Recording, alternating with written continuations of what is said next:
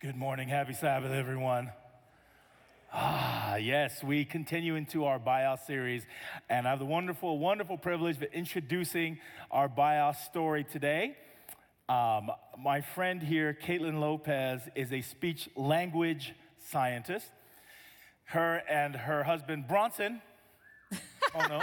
I forget that's yeah, his name that's sometimes. his name, Bronson. Pono Lopez, who's the, uh, one of the chaplains over La Sierra University campus, have been a part of this community for almost two years. Almost. Almost two years. She's a mom of about one and three quarters of children. Mm-hmm. And if she rushes off the stage this morning, don't judge her. She's got places to go. Katie, uh, just before we get started, so that everyone kind of gets to know you, um, would you tell us what's your favorite food? Beans and rice. oh, beans and rice. Very Southern Californian over Good, good, good. And um, how about what's one thing that we generally may not know about Katie Lopez? So I asked Pono right before, because, you know, that's always a strange question. And he said that I have an uncanny ability to name breeds of dogs. oh, there are other dogs. I, uh. Yeah, I. For those of you who might know this term, it might be a special interest of mine. So really, wow. Well, isn't that interesting? Okay, Katie, the time is yours. Let's give Katie a big round of applause. Good morning, Bios. Stories that shape us. Today, I'm going to be talking about other stories and how they've shaped me. And just a caveat before I begin the things I'm going to be talking about today, I'm not the expert in the room. I am a neurotypical, able bodied woman. The experts are those who are with us today with the lived experience of disability. Another housekeeping audit item that I'm going to be talking about, I just did, neurotypical, is I'm going to make this as simple as I can there's probably more, but basically, there's two neurotypes that we have, and neurotype refers to how the brain processes. So, neurotypical is referring to the neurotype that is kind of everything that we've learned about how brains process, or I should say, everything that you've probably learned. It's the textbook, stereotypical way that brains process. And then we have neurodiverse or neurodivergent brains, and that is anything that is different than a neurotypical brain. And this is a really big umbrella. So this envelopes things like autism, ADHD, mental health differences like anxiety, OCD, so on and so forth.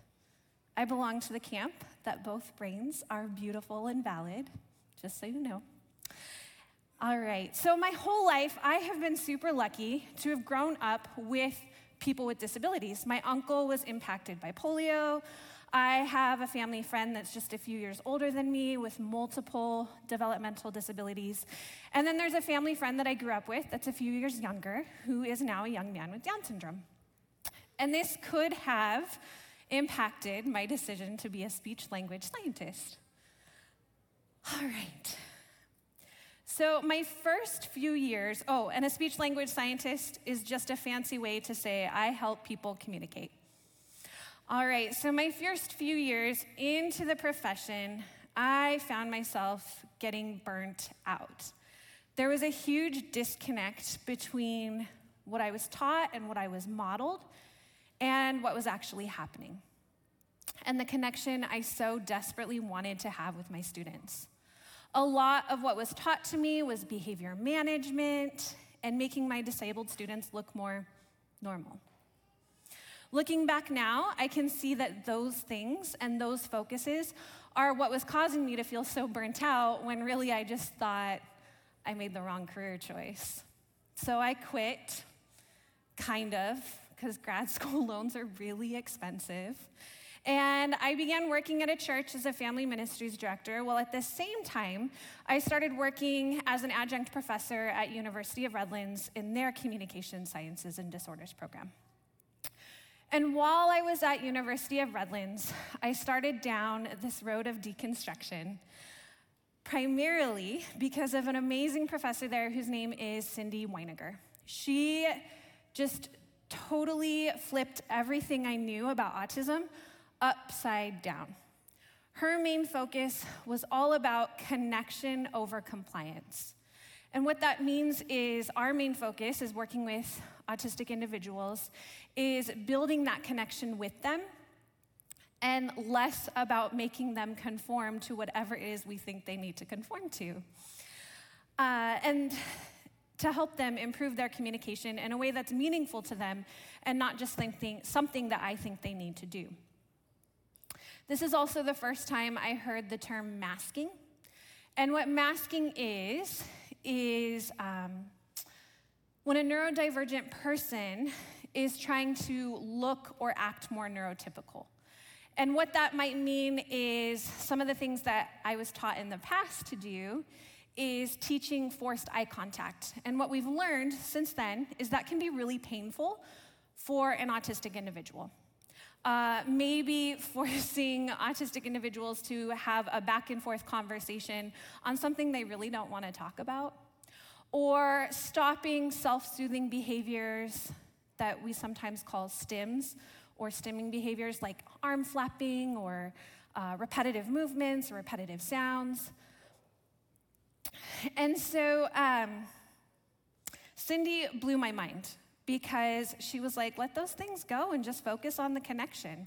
And at the same time that this was happening, I started to find autistic adults on social media who were sharing their stories about some of the tra- traumatic experiences that they've undergone with some of these things that they've been taught, like masking who they are or not being accepted for who they are. And they also shared really beneficial things that helped them traverse the neurotypical world.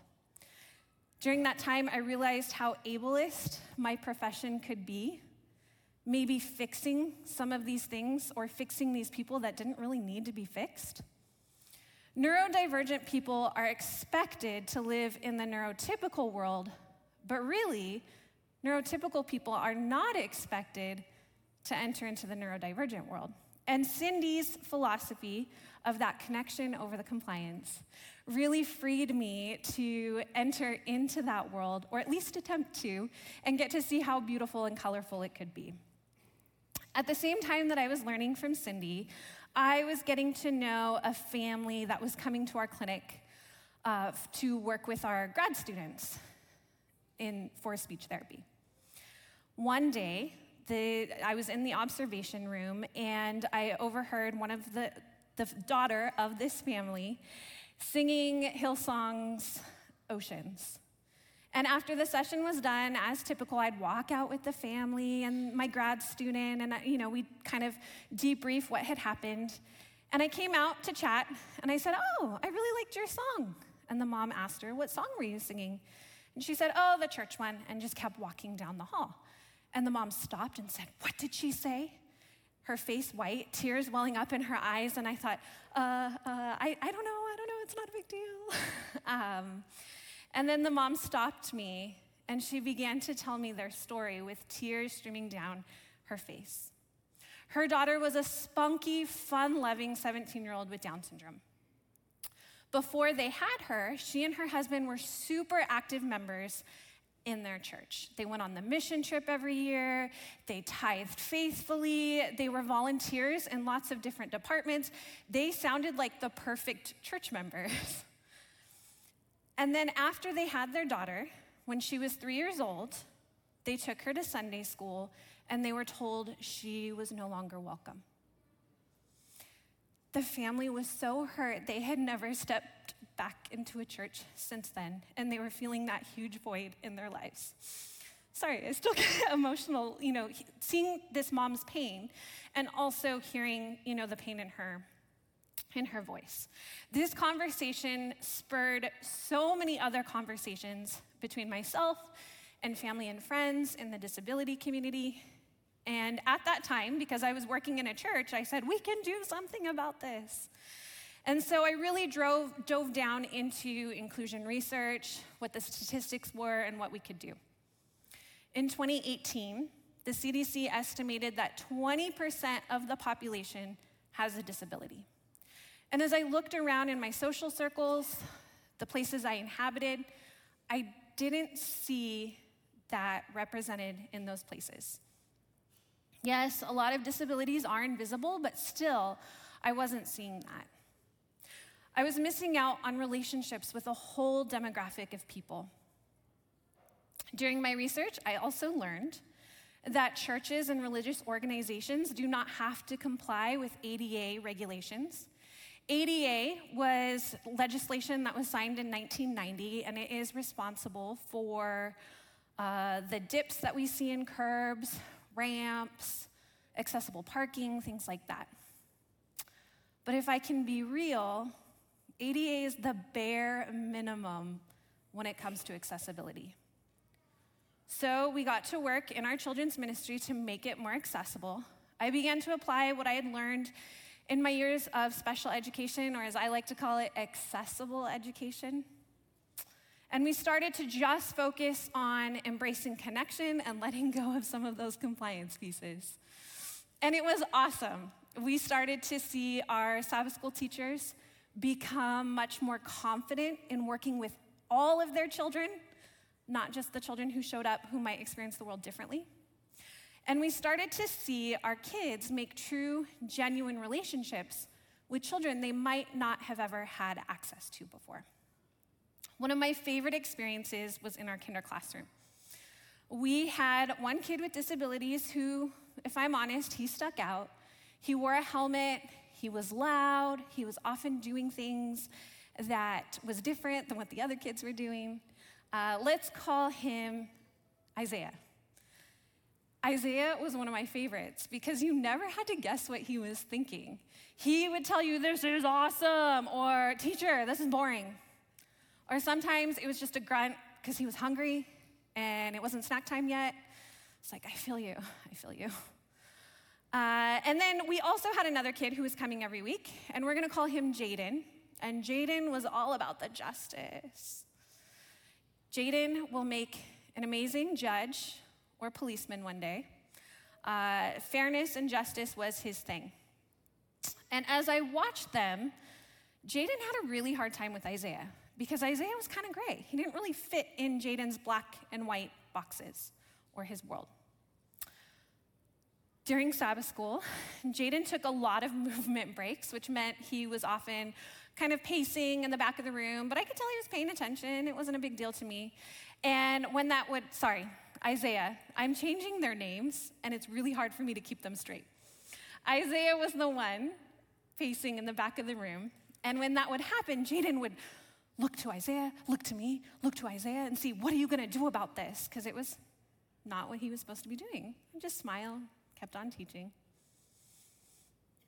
One Sabbath, I remember it, this particular experience seemed to be pretty pivotal in their relationship. I don't totally remember what we were doing, but I had the kids all on the floor, and there was a big box, and there was marbles, and we were surrounding it. And Isaiah just went and grabbed the huge, you know, a huge handful of marbles. And Jaden, teacher! Yes, Jaden? He can't do that! What do you want me to do about it? And the reason why I was asking him these questions is everything we did that year, I wanted the focus to be on connection. Connection for the children to have with God, connection for the children to have with the volunteers and adults in the room, and also connection for the kids between each other. So I said, What do you want me to do about it? Tell him to stop. He's your friend. You can tell him. So he sheepishly looked at Isaiah and said, Can you share? And he just dropped the mar- marbles and said, Yeah, like Jaden's world hadn't just crumbled, wasn't this big dramatic thing. And we just kind of continued going on with what was happening. Over the course of the next few months, I watched Jaden's world open up. There started to be a little bit more space for Isaiah. And I watched Isaiah make a new friend. One Sabbath, Jaden comes walking proudly into the Sabbath school room with his prized sixth birthday party invitations. I don't know that there's anyone more powerful than a six year old with birthday invitations or leading a line. So Jaden comes in, and yes, he had an invitation for everybody that was in the room that day, but he was so proud to personally invite his friend Isaiah to his birthday party. Proximity matters. For inclusion to work, everyone, I mean everyone, has to believe that disabled people belong in a space. And whatever that space may be, maybe it's a sports program, dance program, schools, movie theater, grocery store, church, they all have to belong. And I don't think anyone's gonna fight me on that, that disabled people don't belong in church. But what about these statements or beliefs? These are things that I've heard over the years. You are a saint. I don't know how you can work with those children. Or when a child is staring or pointing at a disabled person, and the adult in charge of that child says, Stop, don't do that. And then they just kind of push them along. And then this last one every spring we see these viral social media posts of the popular high school football quarterback asking the girl with Down syndrome to prom. What messages or statements do these, or excuse me, what messages do these statements or actions convey about the person with disabilities? The first one conveys that these kids are impossible. And if they're impossible, well, then they don't belong. They're not worthy. The second one is a message of shame. That adult is telling that child who's naturally curious, we don't have to worry about them, ignore them, it's okay. And then this last one is a little tricky, right? We see that and we think, oh man, he's so, he was raised right. What a kind boy. But if we start to think about it a little bit deeper, what is it saying about the girl with Down syndrome? Could she not have gotten a date on her own? Does she not belong at prom if someone didn't ask her? These are all examples of ableism. Ableism is the last socially acceptable prejudice because we hear and see these things all the time and no one bats an eye. Pastor Iki defined ableism for us a few weeks ago as the discrimination in favor of able bodied neurotypical people. It's this idea that neurotypical able bodied people are superior to those with disabilities. I bring up these examples because they helped uncover some biases in my own life that I had toward people with disabilities. And if we don't uncover these biases, then we can't confront them. And if we don't confront them, then we can't create spaces of belonging. So then, how do we do that? How do we create spaces of belonging? Dr. Erik Carter surveyed over 500 young adults with disabilities and their families, and he found these dimensions of belonging. The first one is present or invited. Second is welcomed and befriended. The third is known, cared for, supported. The fourth is accepted. And the fifth is needed. As I think about those, I think, isn't that something we all need to feel included? In the inclusion disability world, there's a really great metaphor of a party. I can invite you to a party and even ask you to dance, but will you feel like you belong? And so I want to look through that party metaphor through the lens of these dimensions of belonging present and invited. First, are you even invited? Second, are you able to get in the door? Is it accessible for you to enter the building? And then once you're there, are you able to be present, or is the noise, the lights, is everything too much or too little when it comes to your sensory needs? And then welcomed and befriended. Do I talk to you once you come in? Do I introduce you to my other friends that are there? Known, cared for, and supported. Do I serve food that I know you like and care or can eat? Do I have other details in the party to show that I know you, I care, and I want you to have a good time? And then accepted. Do I copy your dance moves that might look different than mine? Or do I just let you sit and enjoy and observe and not force you to dance if you don't want to? And then this last one is needed. Needed is something we often overlook, but I think it's really valuable. With the party metaphor, do I delegate a meaningful task to you? Like if I know you enjoy music, do I ask you to make the playlist? If I know that you are a fantastic baker, do I ask you to bake the cake? To create these spaces, we will all have to give up a little bit of control, definitely unlearn some things, and confront our biases. It's not going to be comfortable, but isn't that what good church is? It makes those who are comfortable uncomfortable, and it comforts those who are marginalized. Oh.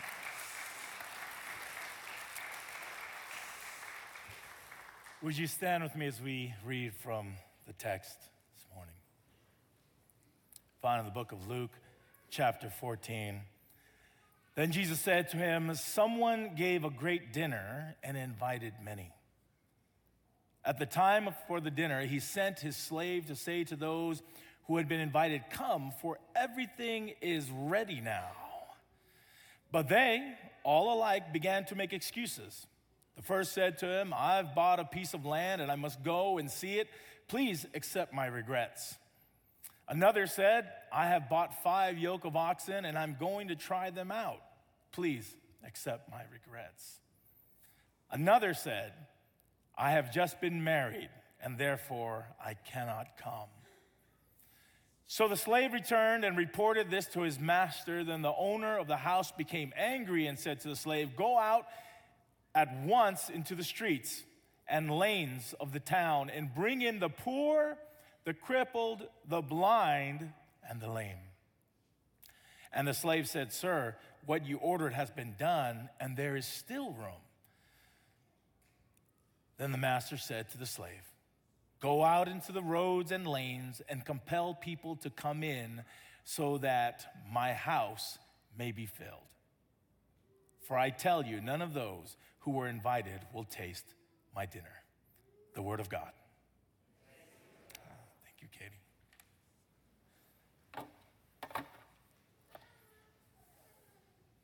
I love that metaphor about parties, Katie. Thank you for sharing that. And it's a great principle for us as a church to consider. And so this morning, just for a little bit, I want to talk about throwing parties and being welcomed into the party as if it, you are a part, an engagement of that, that entity, that, that belonging, that group. So here, Jesus has just shared a parable about a, a party, a big event, a gathering, a dinner. And the context is, the very beginning of chapter 14, Jesus is going to the house of the Pharisees for a Sabbath meal. They're going to eat together. And just as they begin to go, a person with a disability passes by and he heals this individual with some words towards the Pharisees and the experts who are watching very carefully what Jesus would do on the Sabbath because it's the Sabbath, Jesus. Don't do anything too radical. Don't do anything too exuberant. Don't sweat. Don't make it look like work, Jesus. We're watching you closely. But to Jesus, this healing was imperative for the experience of the person. And so he goes ahead and heals him. When he gets to the house where the meal is, he notices how everyone has filled in the seats of honor. Everyone came in, and in that cultural context, there are seats of honor, and they pressed towards the seat of honor because that's where they wanted to sit. That's where they wanted to be in order to gain recognition, maybe some accolades for, for who they might be in that village or in that town. And when he gets to that place and he sees this, he's perplexed. Now, we have to believe that Luke inserted the story about the man in the beginning intentionally. We have to believe that, uh, that he put it there because otherwise we don't hear about this individual again. And Jesus had that experience, and now he's in a house with a different kind of experience. And I think what Luke is doing is he's contrasting the two and what is most important to people. They were worried that he would heal someone on the Sabbath, but they weren't worried about their, their need to be uh, approved and to be noticed in the house.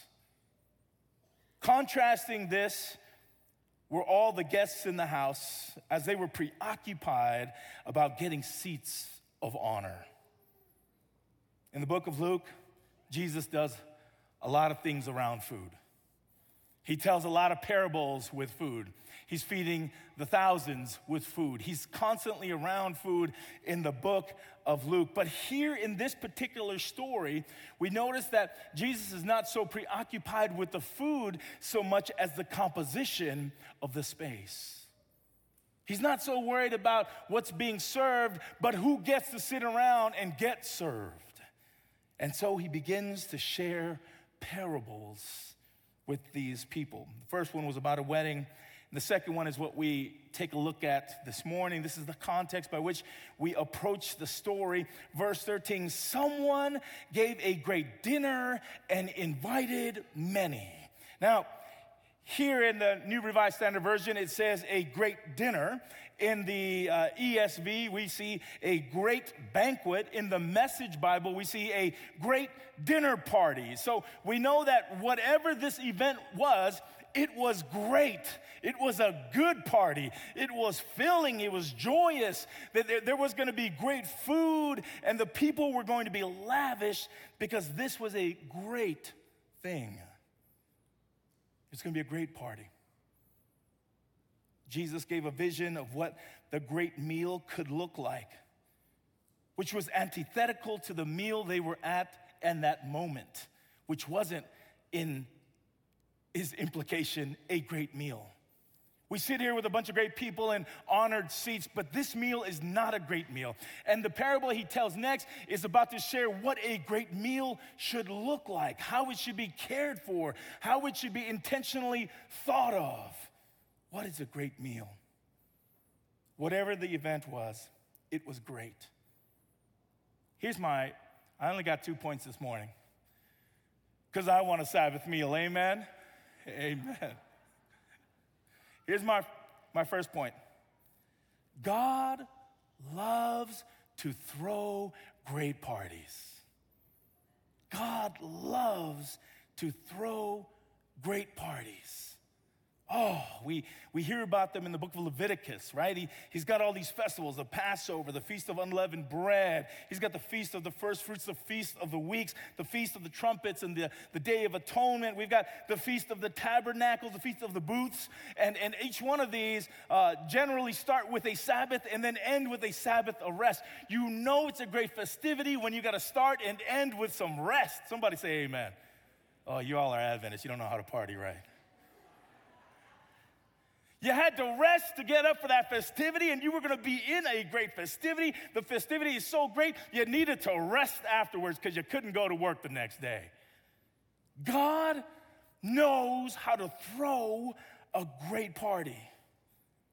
Deuteronomy 14, spend the money for whatever you desire oxen or sheep or wine or strong drink, whatever your appetite craves, and you shall eat there before the Lord your God and rejoice, you and your household. This is not good Adventist theology. God knows how to throw a good party. Isaiah 25, on this mountain, the Lord of hosts will make of all people a feast of rich food and a feast of well aged wine, of rich food full of marrow, of aged wine well refined. Isaiah 55, come everyone who thirsts, come to the waters.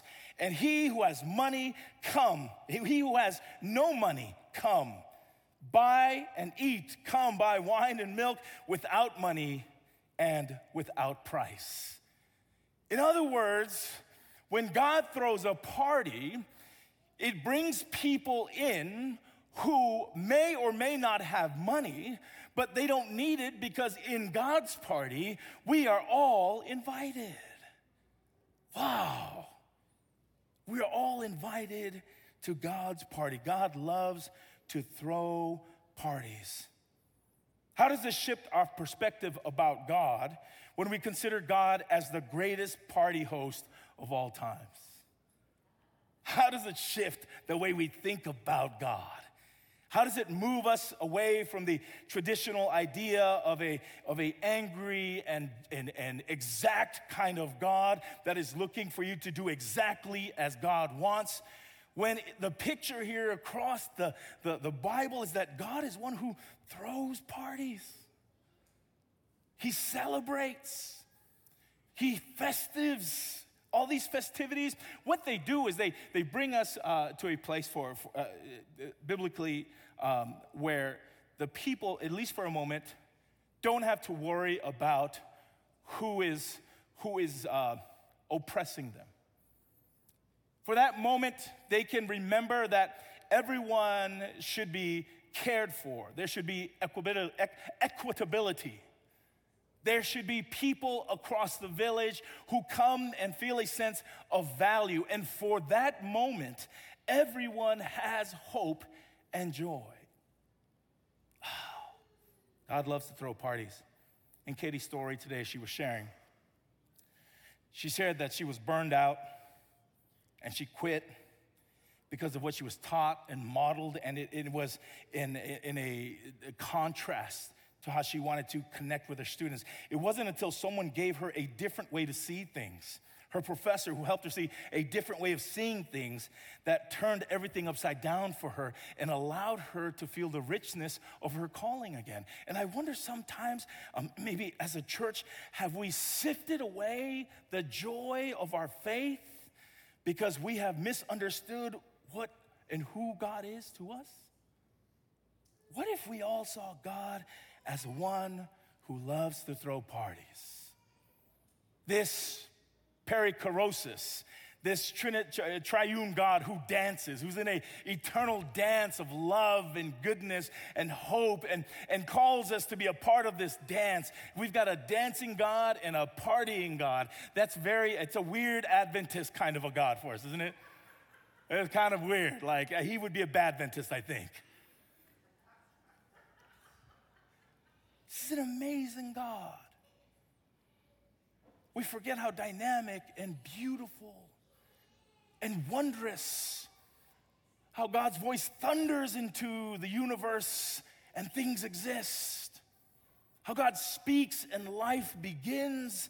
How God's very saliva into the ground raises us to be. We forgot this is the God who in John chapter 3 17 says, I did not come to condemn this world, but to what? Save it. And if God came to save this world, maybe none of us should be trying to condemn it either. A beautiful God who invites us into the dance, who creates a celebration for the lost son and for the son at home. An amazing God who calls all the universe together to celebrate the coin that was lost in the house but is now found. God is a God who parties well? Does that change the way we begin to think about God? And does that change the way we do church? What if church was a microcosm of this great banquet? What if churches are supposed to be local mini parties that people, when they come here, can experience what the great party is gonna be like? What if church was a good party?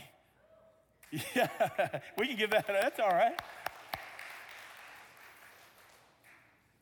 We'll keep it kosher. But how does that how does that change the way we do church then? So the second point in following is really a question that was spurned from Katie's share today. Is the church about connection or about compliance? Do we come here to be taught compliance and steady faithfulness to a dogmatic way and system and institution? Or do we come here that we might connect with the living God and to connect with our fellow siblings who sit with us and next to us? To connect to a world that is broken outside, that we might go and serve as God calls us to serve? Are we called to be compliant or are we called to be connected? Are we called to be compliant or are we called to be connected? What does our church or our mini party tell others about us?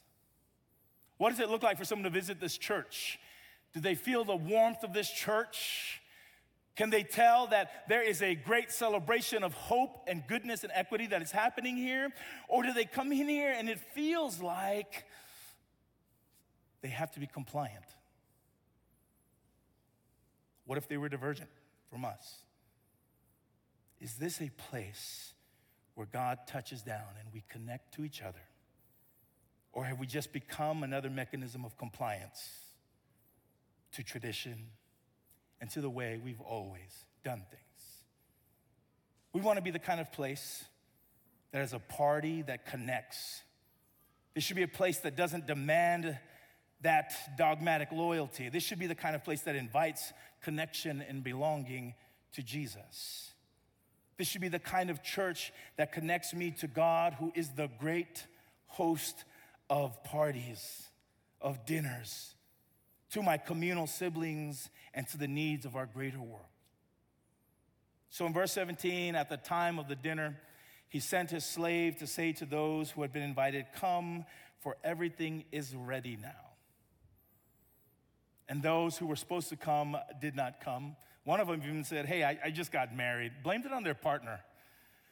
You know, that, that, that uh, timely tradition has not changed much right? Ah, I would, but you know, I, this guy said, I, I just got married. Really? That's your best excuse, bro? It is. But the place was ready, which means God, who is the host of good things, of the banqueting table, spent time intentionally preparing that space for those who would enter the party.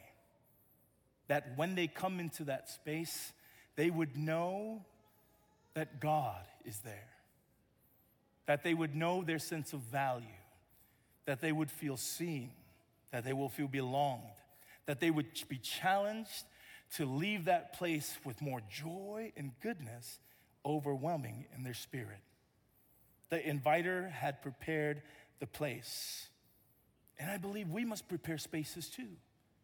This space, this microcosm of the great banquet, must be a space that we are intentional about, that we prepare well, so that as we invite others or others come into this place, they may say, Wow, I was really connected to Christ there. Wow, the people, they really cared and loved me as I was. This is what it means to prepare space. I, I uh, have some good friends who we've been long, long time friends. We all went to La Sierra University together. We worked in the mission department. And uh, for many years, the, my, the husband of, the, of our friendships was away in Micronesia. And while he was away, his now wife was here. She, in fact, she was a member, she grew up right here in this church, part of the Beloiko clan. And her and I ran a good portion of the missions department. And they weren't dating, they were just friends. And, you know, she'd tell me all the time, man, Iki, he's so annoying because she's older than he is, right? She's got about three or four years on him. And she's like, oh, he's such annoying. I said, you know what? I think you like him. And she says, no ways. He's like a little brother. Oh, okay. You do like him. I said, It's okay, Shahai. You can like him. She says, No ways. I just, I can't. Oh, he just annoys me all the time. You know, the things he says, we're writing to each other and calling, ah, I said, Okay, great. Well, well, do your mission work. It's good. He comes home for Christmas to visit, and he's visiting around his friends, and then he comes to my place. We were living on campus at the time, and Shelai showed up. And so we were there, us three, hanging out together. And I thought, man, this is great. These are two people that I love very much. And at the end of our conversation and hanging out, Jesse says, All right, I gotta, I gotta go. It's kind of late.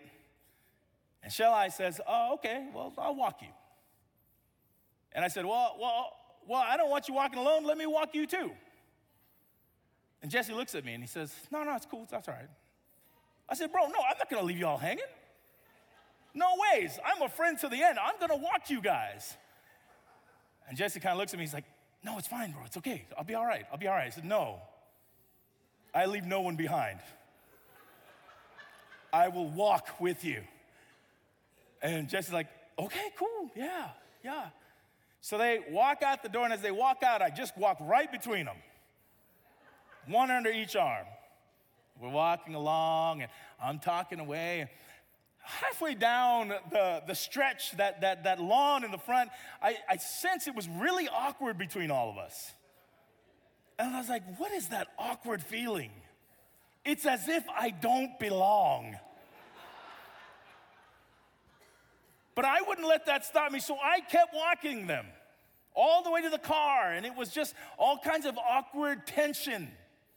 We get to the car, and I stand there between them. And they said, oh, okay, well, we're, I gotta go. And I said, yeah, yep, well, I'll just wait here until you head out. I don't want you getting hurt or anything. And, and, he says, he says, it's okay, Iki, you can go. And it was at that moment, it was at that moment I realized, yeah, I don't read human beings very well. Because so, I was like, wait, what's wait, what's going on? And then Jesse kind of like, you know, kind of like took her hand, and I was like, oh, this is very awkward. and then I didn't know what to do, so I just stood there. So they had an awkward hug, and then I just turned around and walked away into the dark. On my way up, I thought, whoa, this is what it must feel like to be a third wheel. This is that awkward moment where nobody wants you around. The tension was thick and heavy. I hope people don't come to church and feel like third wheels. I hope they don't sit in some thick tension because they don't get our lingo or they don't understand our rhythm as Adventists. I hope that when they come in here, they feel like I am a part of this process. Which, by the way, both Jesse and Shelhai admit I'm a part of their process now, which is weird, but I am. What does that look like for us? To be a community that cuts out the third wheel, that connects with people you know, you may ask, how, do, how are we doing that intentionally? Because someone asked me just last week, well, what's the vision for the church? You wanna, you wanna, do you wanna grow and blow out the, the population? Do you, do you want, uh, what about tithe? What projects do you wanna do? And I said, this is the one thing I want. What is it? I said, I want people to connect well here. I want when people leave that they say, mm, something deep in me has been reached by the connections of the people I made at this church. If we do that the next couple years, and we grow in connectedness and kindness and goodness and love, and Jesus is seen in our lives, I will call that the most successful church ever. This is what we are about. How have we done this? We've already begun to do this. We've already begun being intentional about making sure that the party is caring for people. One of the ways we do it is in the greeting. Every time we get you up to hug someone, I know it's awkward and weird. Some of us don't like to be touched. Did you know in the United States that um, people are, are under touched? They need more touch in the world, in, in the United States. Did you know that? Yeah. You go all week long, and, and there's just almost 80% of men have an insecurity of being touched, whether, they're, whether it's okay to hug or not. Almost 80%. That's why every time I see you, I hug you, because I'm gonna break that down. I want you to break that down. Hug somebody. It's good. Turn somebody say, hug somebody. You may not get attention all week long. We want to make sure when you come in here, look, you may be greeted or not, but in this space, there will be connection. They say that the, the number one foundation for connection is touch. I didn't know that until I learned it. We're touching. We're connecting you. We're giving you reasons to connect every week. We have social gatherings. September 10th, we're going to have a church picnic where you can go and hang out and we'll be together. September 30th, we're having potluck and baptisms. We're inviting our, our, our university students to come join us in the potluck. There'll be a fall festival of some sort, or some kind of tr- uh, trunk or treat we're gonna do for the kids. We just had a meal last week, a meal and movie. Our ministries, our pathfinders, our adventurers, our 50 and better lunches and gatherings. Next week, we'll have signups for volunteers for all of our campus ministries. Next week, Pastor Ben and Pastor Elizabeth are leading out. They're gonna have a, a volunteer fair so that you can get connected right here. Connections are important. They're working on basketball and soccer league again for the children. Parents, are you ready for that? It's happening. Small groups, grief share, sewing club, knitting club, Monday ping pong. There's various small group Bible studies. There's divorce care. There's life groups. There's working to bring Sunday basketball back for some of us who like to play ball. There's the Lift Project. Did you hear about the Lift Project earlier? Where Pastor Raywin talked about what, what we want to do with that is we want you to gather with three of your, like, your, these are people that you love, right? So I'm going to get together with these three or, or people that you have common space with during the week, hang out together, and then, and then you will be a certified group, those three of you, and then we can add people to your group so that if, if there's more, there's more, but if not, at least there's three of you doing some good things together, living life together. Because we want you to be connected.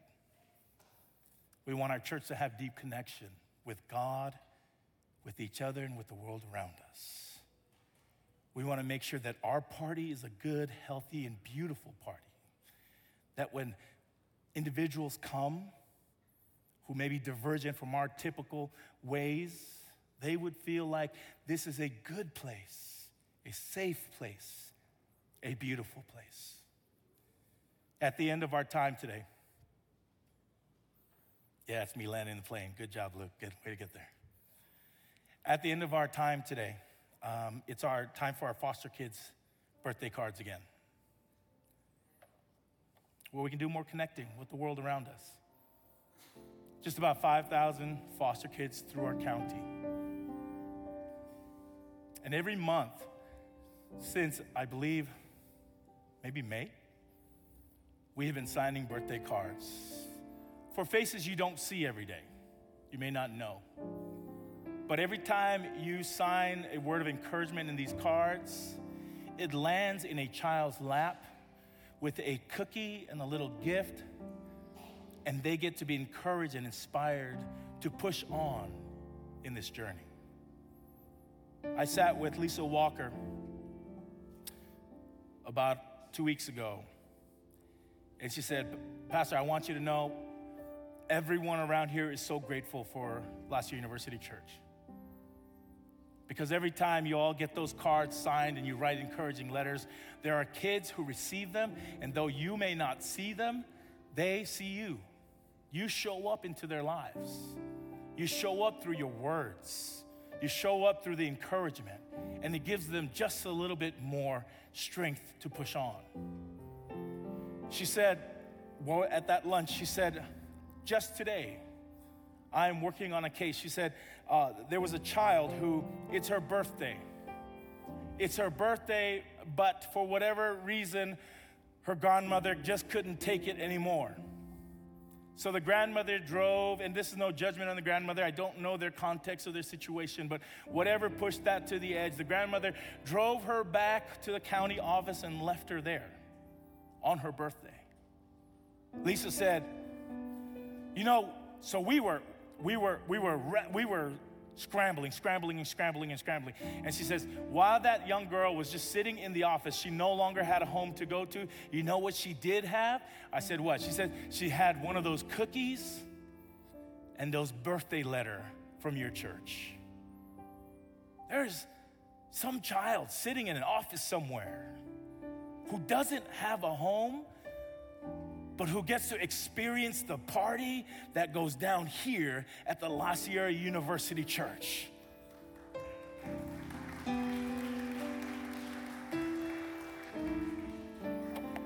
I don't want to be an institution. I have no, I have no desire to move through an organization. I, I want to be a living body for Jesus. And I want to party well. I want people to come in here and say, wow, these people are loving and amazing, and there's some deep thing in them that keeps them girded to Jesus as they want to transform the world around them. That's my calling. And I hope that we take this journey together. As we do, we can help party along with others, that they may see the glorious hope and goodness that is only found in Jesus the Christ. Be well.